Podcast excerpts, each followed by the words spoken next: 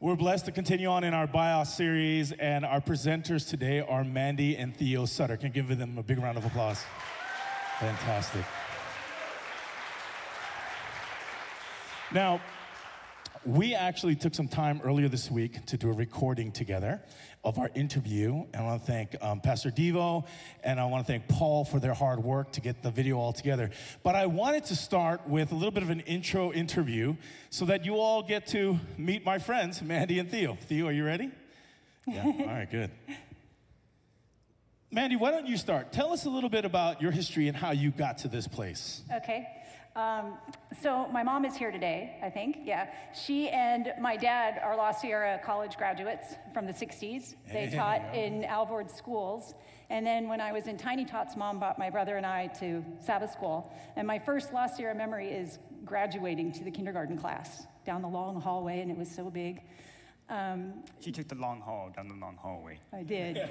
I did. And then um, I was a public school kid, so I didn't feel really connected. So at some point, my brother and I said, no more church. But then Alvord was being weird and wouldn't let me go to La Sierra High, where my dad taught. So my parents sent us to La Sierra Academy, uh, which was which was good. So I ended up getting plugged back into church, got baptized here, and yeah. In this water back here? Yeah, back here. Was the scalding hot? no. No. Okay, good. Just checking. Yeah, I think I got baptized with Greg McFarland at the same time, um, if I remember correctly. And then uh, Nate and I met in academy, but we didn't start dating until La Sierra University uh, in college. Um, I graduated with a math degree, but then dropped out of grad school because that was hard. And Nate and I got married. We got married here the summer after they changed it. It used to be round, and, and it was 29 years ago mm-hmm. as of Monday. Um, hey, all right. And then we moved to we moved to Seattle. We lived there for 10 years. Our boys were born there. He got a job opportunity. We moved back to Rockville, NIH, moved to Cornell up at Ithaca, and then came back here 10 years ago. So we've been here since 2013 and it feels like home and we don't want to go anywhere else. Oh, yeah. Amen. Amen. Very good. We need improvements, but we don't want to go anywhere else. Yeah. Thanks, Theo, for that. now, we, when we talked, I, I thought it interesting. You two have a beautiful relationship. Your whole family does. You're very connected. Um, but Theo, what's one of the things that you love about your mom? I love to go to Disneyland with mom. She is very, she is a good Disney buddy. She is, she's very happy at Disneyland. I can see it. I, um, I would stay all day, but he won't let me. So Our max is about like five hours. Yeah, Last time yeah, we yeah, stayed five hours, five or four or five hours. yeah. That's a lot of hours at Disneyland. That's, that's good. Mandy, what about you? What's one of your favorite things about Theo? So Theo challenges me, and it's good. So her favorite thing about me is me. it is. You're. He welcome. makes me he makes me a, a different person than I am, would be otherwise, a better person. So yeah, just him. So I've asked what you liked the best about each other. I'm going to ask you the opposite now. Theo, what gets on your nerves about your mom? Mom's humor. She, uh, she dislikes. I dislike when she makes um, Dad jokes. dad jokes when she, and she's not even a she's not even a male she's a she's a female she needs to be she needs to be the right gender to make the right gender jokes But you can't help but tell Theo a dad joke. He does the face palm and the groan. It's, he's a terrific audience. so i feel like i need to stop reacting so she can stop making the jokes but he That, that's the way to make them stop, actually. Just but stop he, reacting. he can't. He can't. Rea- he can't stop reacting. Zach knows this really well. He's nodding. Theo always reacts. What about you, Manny? What, what, what is the thing that annoys you the most about Theo? Yeah, so he reacts. I mean, when he's mad, he's mad. Um, you know, and it's it's when like i'm mad i tell people how i feel they're not going to get nothing out of me yeah, and it's it's challenging and it's really hard and it's but it's good. I mean, that's like he doesn't keep it in. He doesn't keep anything in. Uh, can I share the? We we went out celebrated an anniversary. We all got passion fruit ice cream. One of us says, "Oh, we're a passionate family," and Theo says, "We are not a passionate family." Very passionately. said that. i think that's where the meme came from Theo, what are you preoccupied most with these days? That's a big smile. of course it's a big smile because it's my book it's my work A book. Very good. Theo, for those of you who do not know, is writing a book right now, and I think we should give that a big amen. Yeah, absolutely. Yeah, he and his dad. He and his dad are doing that together. It's terrific. Right. And when, when will the first edition be done? The, we'll be finished drafting by, we hope, September. However, it still needs to go into revisions and do all that fun stuff before we get it out to everybody. Fantastic. But we hope you all read it. Good, good. Yeah. Go get a book. It's from Amazon. No, it's not on Amazon. Mandy, finally, um, just as we wrap up our little time before the video, what has been some of the most challenging and beautiful things with your journey and relationship with your son? So uh, you're going to hear about um, some of the journey that we went on, and I've done a lot of, I guess, learning about myself because of having to learn how to be in relationship with my son, and I feel like I've grown a lot. Um, it's been it's been uh, it's been really exciting. Um, yeah, to be able to grow in this way, um, learn about relationships with people, you know, because of my kid, because of how he challenges me. That's awesome. Ladies and gentlemen, Theo and Mandy.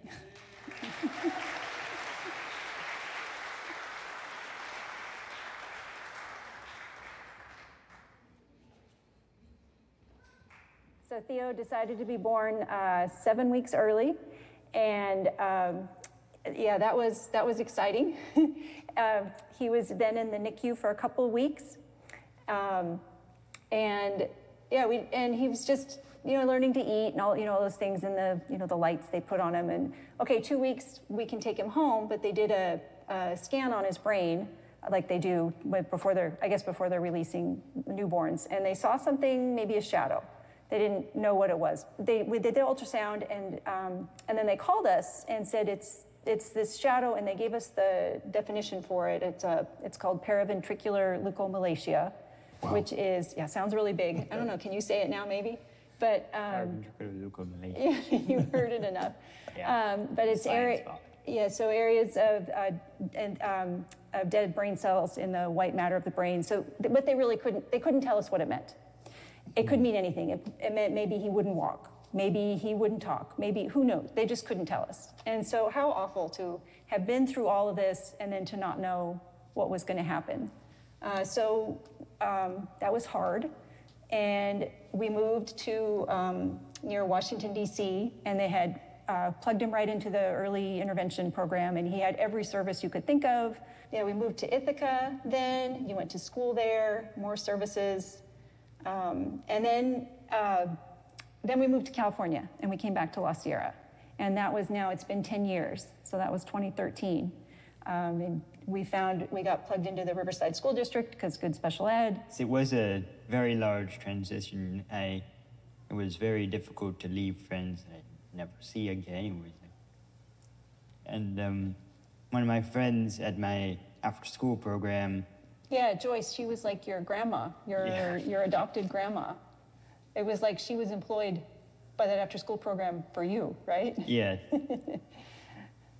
and she said after I left, she just stopped working. She retired. It's like she didn't want to work anymore if I wasn't going to be with her. so that, that's the kind of impact that Theo had on uh, the people who, who got to know him, who he connected with really well. Mm. Um, and then the, a big medical thing here that was your surgery uh, when you were, what, fourth grade? Yeah. Yeah. They, your feet turned in when you walked. And so they lengthened, they um, lengthened your, all various sorts of muscles. And then his feet too, uh, to turn them straight, and he had casts up to his thigh for six weeks. And then when he had them removed, that was the really hard time. All I remember is a blur of pain in, that, in those couple so that's why he needed um, assist, assistance for walking, uh, leg braces, um, those sorts of things. So, because the muscles just don't work right, they don't get the signals quite right. With lots of physical therapy, I think his first trip was uh, with it when we finally got you out of the house after the cast off with Spaghetti Factory. Yeah, my first my first trip. Yeah, we we got his we got I got out of the house and then they, you guys had like a shoe, you guys gave me like a shoebox because you guys were trying to make, you guys were trying to help my legs bend, and I hated you for it. it was just like they emptied it and flipped it over so I could like rest my feet on it. And since then, he, he walks with a kind of wobbly walk. I don't think I will. I don't think I ever will not walk with a wobbly walk. Yeah. It's just going to be me. Uh, but- so that's all physical stuff, you know, and those are kinds of things you think as a parent you can manage, you know, surgery and, okay, we're, we've dealt with these sorts of things. But then there's still the emotional things going on in there that maybe you feel you can't talk about, or you don't want to talk about, or you don't want to think about.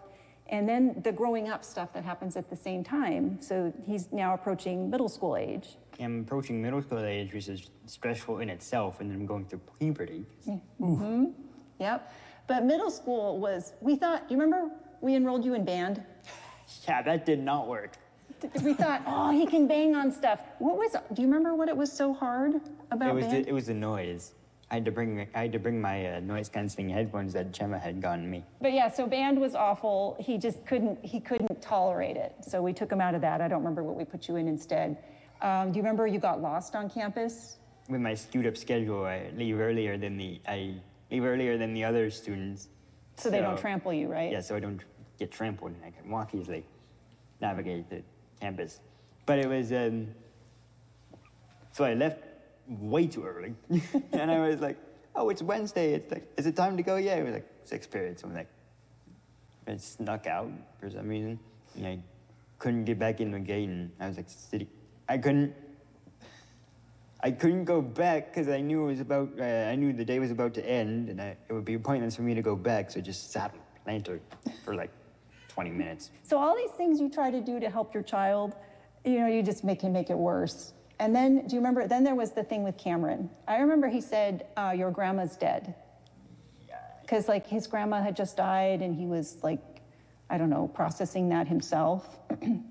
and do you remember what you did? Had no right to say that to me. I, I got so mad. I, I, I raked my nails through his arm and like mm-hmm. had the, he had called the principal. He was like, sent into the principal an email and like, here's what he did to me and like, yeah, just I have now paid for that. But that was the catalyst for us I- to say we I know. needed help. But we found then, uh, we, you know, we, he's plugged into California Children's Services because of his cerebral palsy, and somehow in, you know, asking all these different places, we need help, we need something more. We're not getting, you know, does he need therapy? Does he need, what, what do we need? And they directed us to the MEND program at Loma Linda, where uh, they see kids of different ages with, um, With multiple conditions. so you have this whole family dynamic going on where the, something medical is affecting the whole family. So the MEND program sees the child, but also the whole family. And they see the child They in do a, they do a support, they do, they do a group segment with the Mm-hmm. teenagers, and then like about five, about five to six, they do multifamily where all the parents come in, and the parents can talk. with the kids. With the kids. Everybody's all together. Do you remember the biggest thing that came out of that first round of MEND was your relationship with dad? Yeah. That improved a lot. Like you didn't even realize that you and dad had some, I don't know, Yeah, some hard things. And dad, it was hard for him to hear at first, but he really leaned into it and did what he, you know, worked hard to make the kind of, the kind of relationship he already thought he had, but what his kid didn't see. You know, so just some spending more time together in different ways, connecting on different ways. Theo and I were good at the time. Um, I remember the therapist said we were connected. I- felt kind of good that I could be a little like, oh, I'm good. I'm good here. We, we have a good relationship. Okay, I have hard things going on in my life, but overall, we're good. And we finished that round of MEND, and they told us we could come back if we needed to.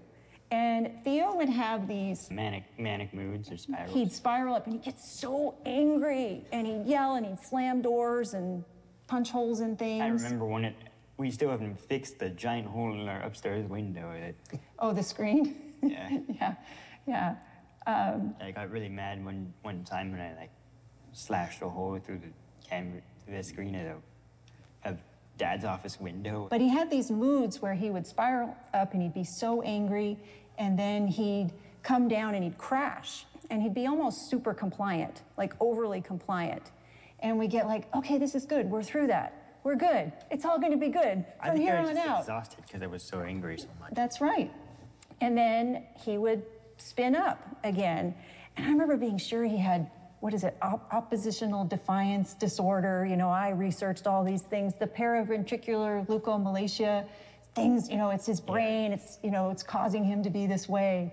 Um, and like, do you want to do Mend again? And he'd say, no. And he'd yell at me, no, I don't want to do it. But then, um, so what was that, 2017? But then pandemic. Emotionally, I think we liked being home. Yeah. But then when things started opening up, and we weren't ready to yet. And at the same time, Theo was really getting super anxious. So not even angry anymore, just so anxious he wasn't eating. So well, Theo was getting so anxious again. I remember asking him, "Should we do Mend again?" And Theo actually said yes. Uh, so this one is one from your Mend. Do you remember? This is what does it say, Theo, on it? How my body feels now. Now I and- wanted to feel in the future. and how I want it to feel in the future. So this is how you used to feel, and this is how you want to feel. And you say, where are you now? I'm in the middle of it. Yeah. It, it doesn't it doesn't get very it doesn't get to here. It it didn't it, it gets like to here, and then I come back to here like five for five minutes. I spend some time in my room for five minutes, and I can come out Yeah. and talk. Yeah, this is my uh, this is me up here. This is all me, and then it, my chest is like my anger box. I can't get out. I'm trapped in my anger box, and I can't get out of my anger box. Yeah. And those are angry colors, huh? Yeah, I did that on purpose. The body reacts, which we learned all through MEND, the body reacts to your, you emotionally. Like if you're feeling anger all the time, your body's going to react to that and shut down in different ways. And so what they find in the MEND program, the body can heal once you heal, you know, the family system. And it was dur- partly during this um, round of MEND that I realized that we realized that Theo and I were not securely attached. And um, uh, so then I ended up going through my own MEND program once he finished because I needed more. I could see from this I had contributed to Theo's um, anxiety, his you know his whole emotional state. That we learned that Yeah, he, she calls it the mirror effect. It's and well, and also that he's like a thermostat. You can feel what's Yeah. going on in the room, and you'll match whatever the highest emotion is, which was me, and I didn't even know it. So here I was, so anxious about society and stuff opening up again. I wasn't ready for all these things, and here I'm making my kid anxious. And I remember that point too, feeling uh, broken isn't the right word, but like whatever I knew before, I didn't. I don't Lied know to? anymore. Not lied to, but like I always knew the right way to do things, right? yeah, well, Yeah, right, right. I the I, refuse to concede that point. that's right. So we would see, and we can actually talk about this now. And it used to be before, well, you're going to do it this way. This is the most, you know, I'm a math major. Yeah, this is the way it works. I'm a planner. You do it this way. And Theo couldn't say no to that because who says no to their parent until you become, you know, a teenager? I do. And then you say no all the time. or you go through MEND and you can actually have the conversation together. You know, you're not shutting each other down, you're actually having that. And so that was the point for me. And even Zach said during it that I was easier to talk to, having this, going through this program with Theo, which was like, what? I wasn't already easy to talk to? I thought I was. But no, so something changed that I can't even put my finger on. And learning about what emotions are and that they're a real thing.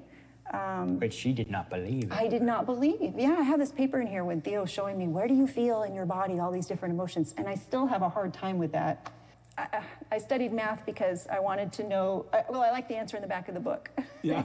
you know, there's got to be a right way to do thing. If we would all just do our thing, you know, if everybody would do what they were supposed to do, it would all work out really. It would work out fine. And who needs emotion?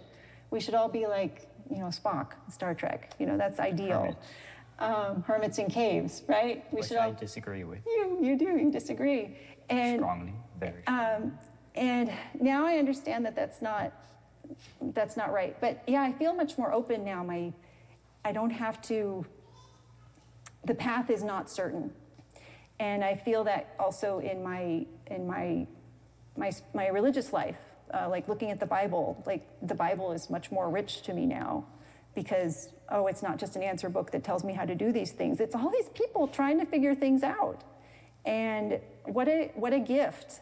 Um, you know, and yeah, and being as much as I like to think I can do everything on my, on my own, do everything myself, I, I now know that that's not right. I know we're supposed to be in community, which still feels weird to say. There's a part of me that still is going, no, you can do it all on your own. You don't need other people. Shut down that part of you. I know. so Theo reminds me every once in a while, I'll say, shouldn't we all just be hermits living in caves? And Theo will say, no.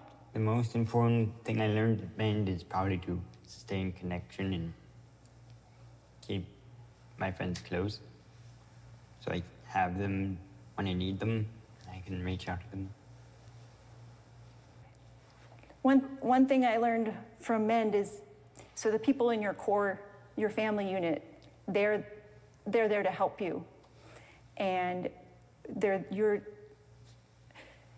your, your job also is to reach out to them and let them reach out to you and be available for that. So that's people in your, you know, your core group and, and then extending out from there.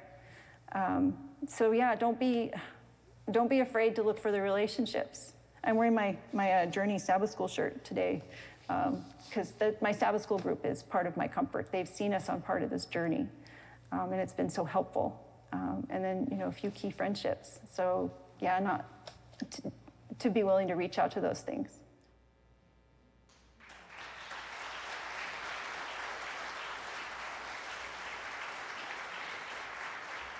Would you please stand with me as we read from the Word? Mark chapter 2, verse 3 to 5, New Revised Standard Version. Then some people came, bringing to him a paralyzed man, carried by four of them. And when they could not bring him to Jesus because of the crowd, they removed the roof above him, and after having dug through it, they let down the mat on which the paralytic lay. When Jesus saw their faith, he said to the paralytic, Son, your sins are forgiven. The word of God. Please be seated just a few moments today, and for those of you who are very familiar with this particular story, you might say, Pastor, why only three to five? The, we haven't even hit the climax yet. We haven't hit the good part. There's the, there's the big home run at the end where the paralytic gets to stand up, grab his mat, walk off. The Pharisees are put in their place, and the people, says the text, are amazed of what Jesus did. Why would you skip all of that, Iki? Well, first of all, I only have 10 minutes. Something had to go. Secondly, the portion of that story with the Pharisees is more like an editorial response to their reactions. It, it hadn't reacted, uh, if they hadn't reacted that way in their hearts, Jesus would have never gone there, and that wouldn't have been a part of the Markan story. Maybe part of the problem of this story is that we think it can only finally resolve when the man can walk again. So, just a few minutes together today, I want to focus on these three verses. I sat with Mandy and Theo, and they were sharing now, there was a lot of life in the room, and we were enjoying their talk. But as I began to listen into their mother and son journey, my ears tuned into Mandy's words and her heart as she shared, I studied math where the answers were at the back of the book. Mandy's early life as a cognitive, cerebral mathematician informed the way she interpreted her religion, the way she read her Bible, her relationships, her life, family, and her world. It was very clear cut, like many of us have at some point of our lives uh, dealt with life, right? If I do this and this, then this is the result. This should be the answer. This is the expected outcome from doing this and this.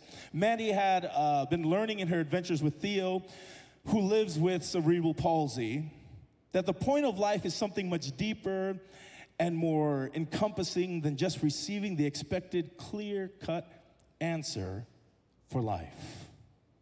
And so we look into this story to see is there more than what we have often read through. Firstly, take note of some people. Everybody say, some people. Now say it with attitude, some people.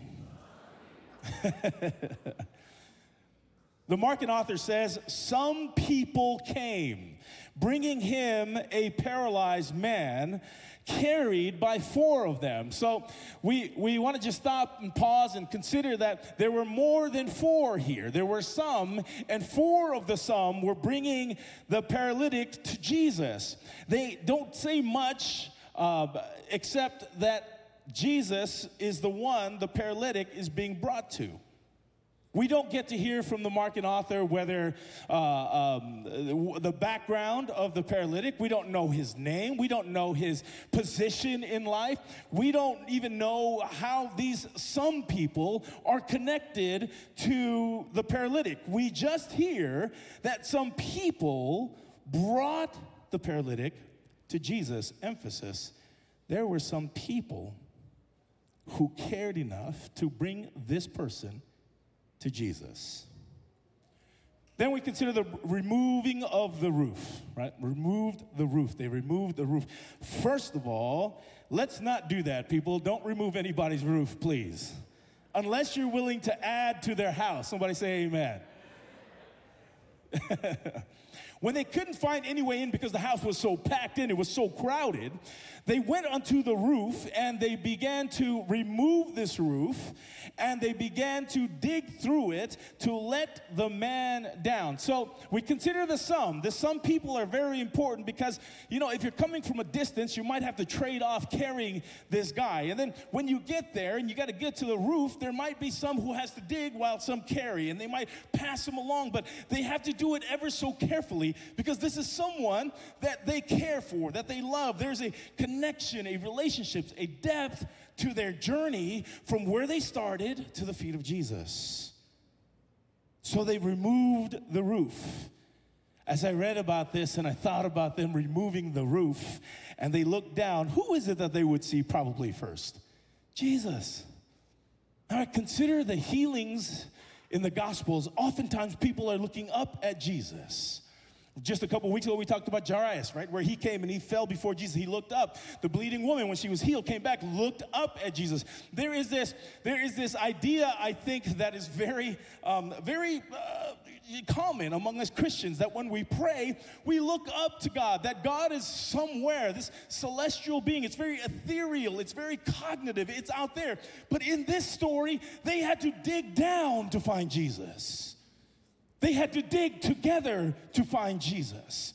And sometimes it is good for us to look our eyes up to Jesus, and other times it is more appropriate as a community to dig down together to find Jesus.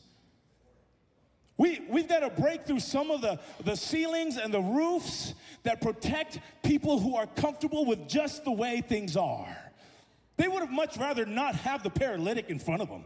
They would have rather have him maybe wait on the outskirts of the city until Jesus is done teaching before he can go and heal them. They don't want to see the brokenness of the world. But these people said, together, we're going to break through the comfort barrier of others that Jesus might be presented. Together. Sometimes we need to be looking up and saying, Jesus, please. Other times, we need to be pulling together, digging down, breaking through barriers that we might find Jesus at work already. So they removed the roof. And this is what Jesus said. Jesus saw what was going on, and he makes this statement. First, and technically only statement before the, re- the reaction of the Pharisees Your sins are forgiven you no more beautiful releasing words than I forgive you. Let's practice it now. Turn to somebody say, I forgive you. Turn to somebody else, say, I forgive you. Somebody's been waiting all week long to hear that from you. Praise the Lord. Son, your sins are forgiven you. Jesus wasn't releasing the paralytic from some horrible, specific act that he did to put him into this place. Jesus wasn't releasing him from some generational curse from his parents. Everyone is looking at Jesus right now. What is Jesus going to do? Before he utters those words, they're thinking, what would Jesus say?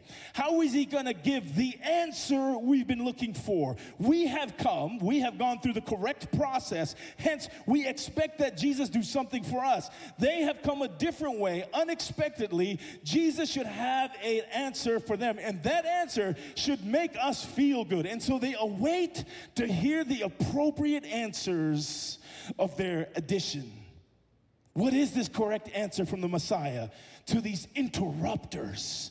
How dare they interrupt? We are doing a sacred thing. We are honoring God. We are sitting at his feet quietly, respectfully, humbly, and they come in like a riot, like a racket, breaking through. What is Jesus going to do? Does he rebuke them for damaging the private property? Is he going to uh, uh, yell at them for cutting in line? I'm sure there were others there who might be looking for a miracle. How dare they, they cut the line? And Jesus' statement puts everyone on their heels. Son, your sins are forgiven you. He does not speak to some specific sin he is speaking to a social status. He is releasing the paralytic from how others would see him. Jesus eradicates any past excuses by the community for prejudice. He releases the, the paralytic from any past judgments or current judgments of the community on the paralytic. He is releasing this community from having to, to create a system of ableism so that the man could now be seen and known fully just as he is. This was a community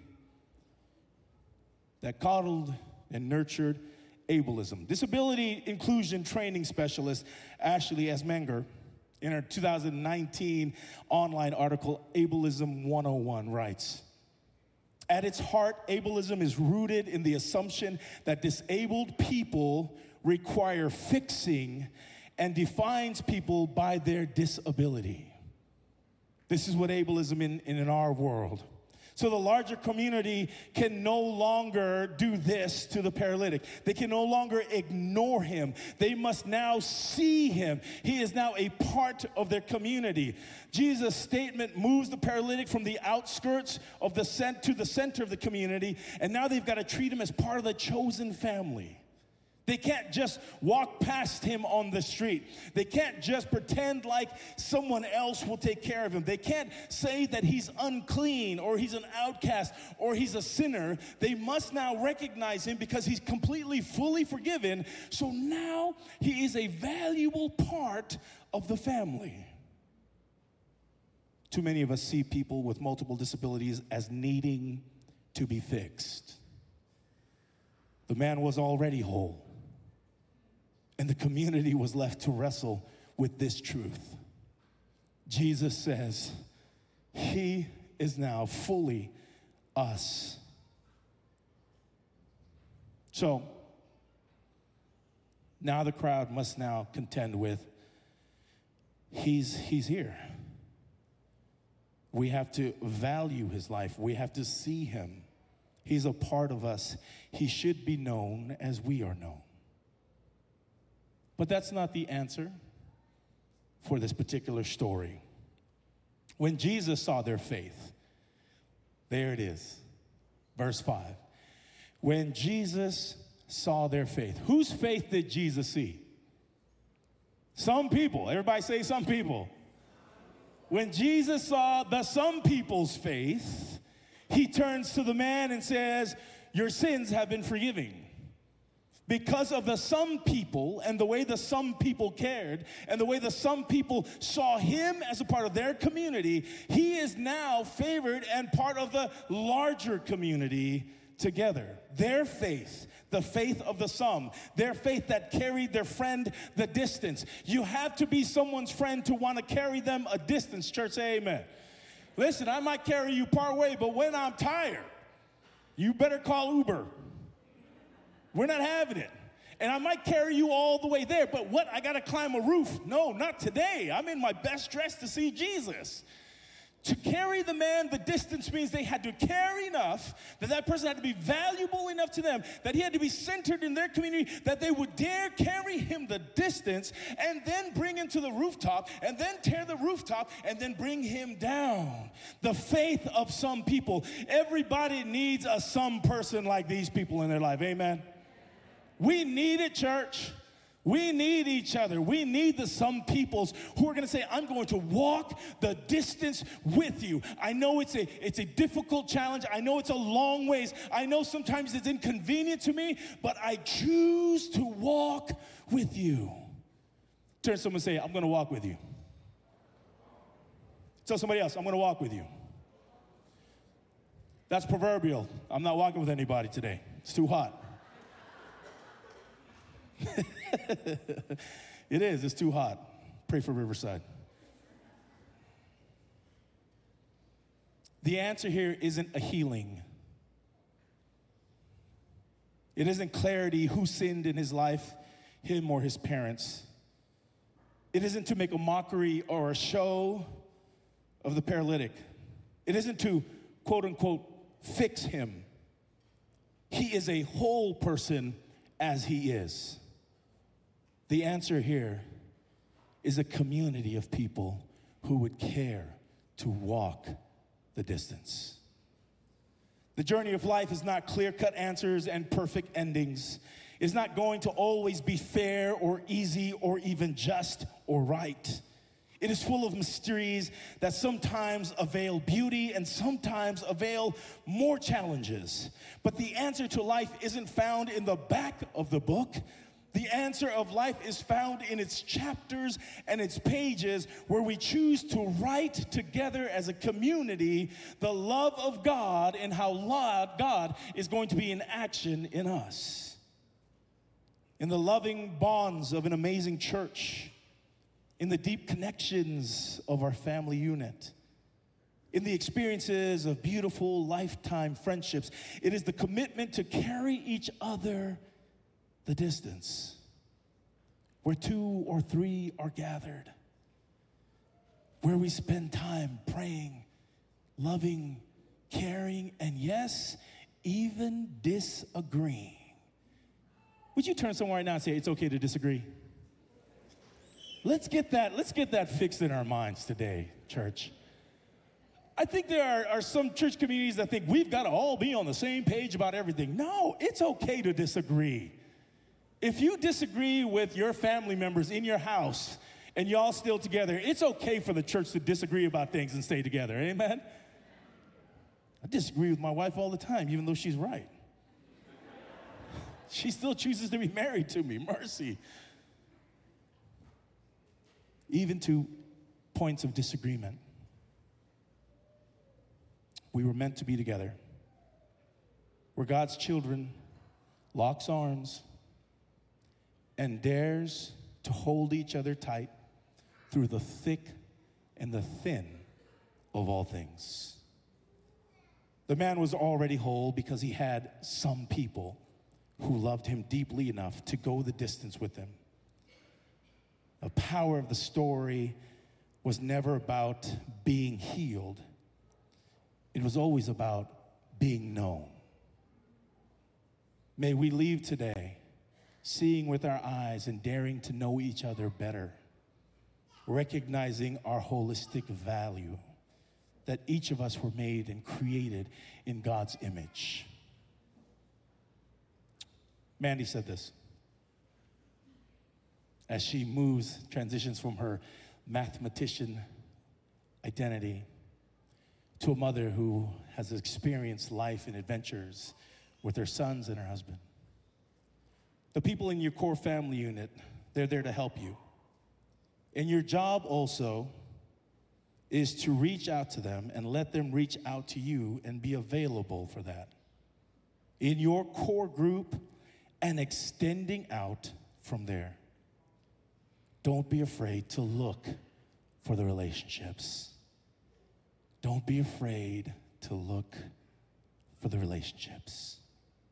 As much as I like to think I can do everything on my own, do everything myself, I now know that's not right. I know we're supposed to be in community, which still feels weird. We were meant to be together. And though we may not find the answers at the end of the book, we can write the stories in the chapters and in the pages as a family.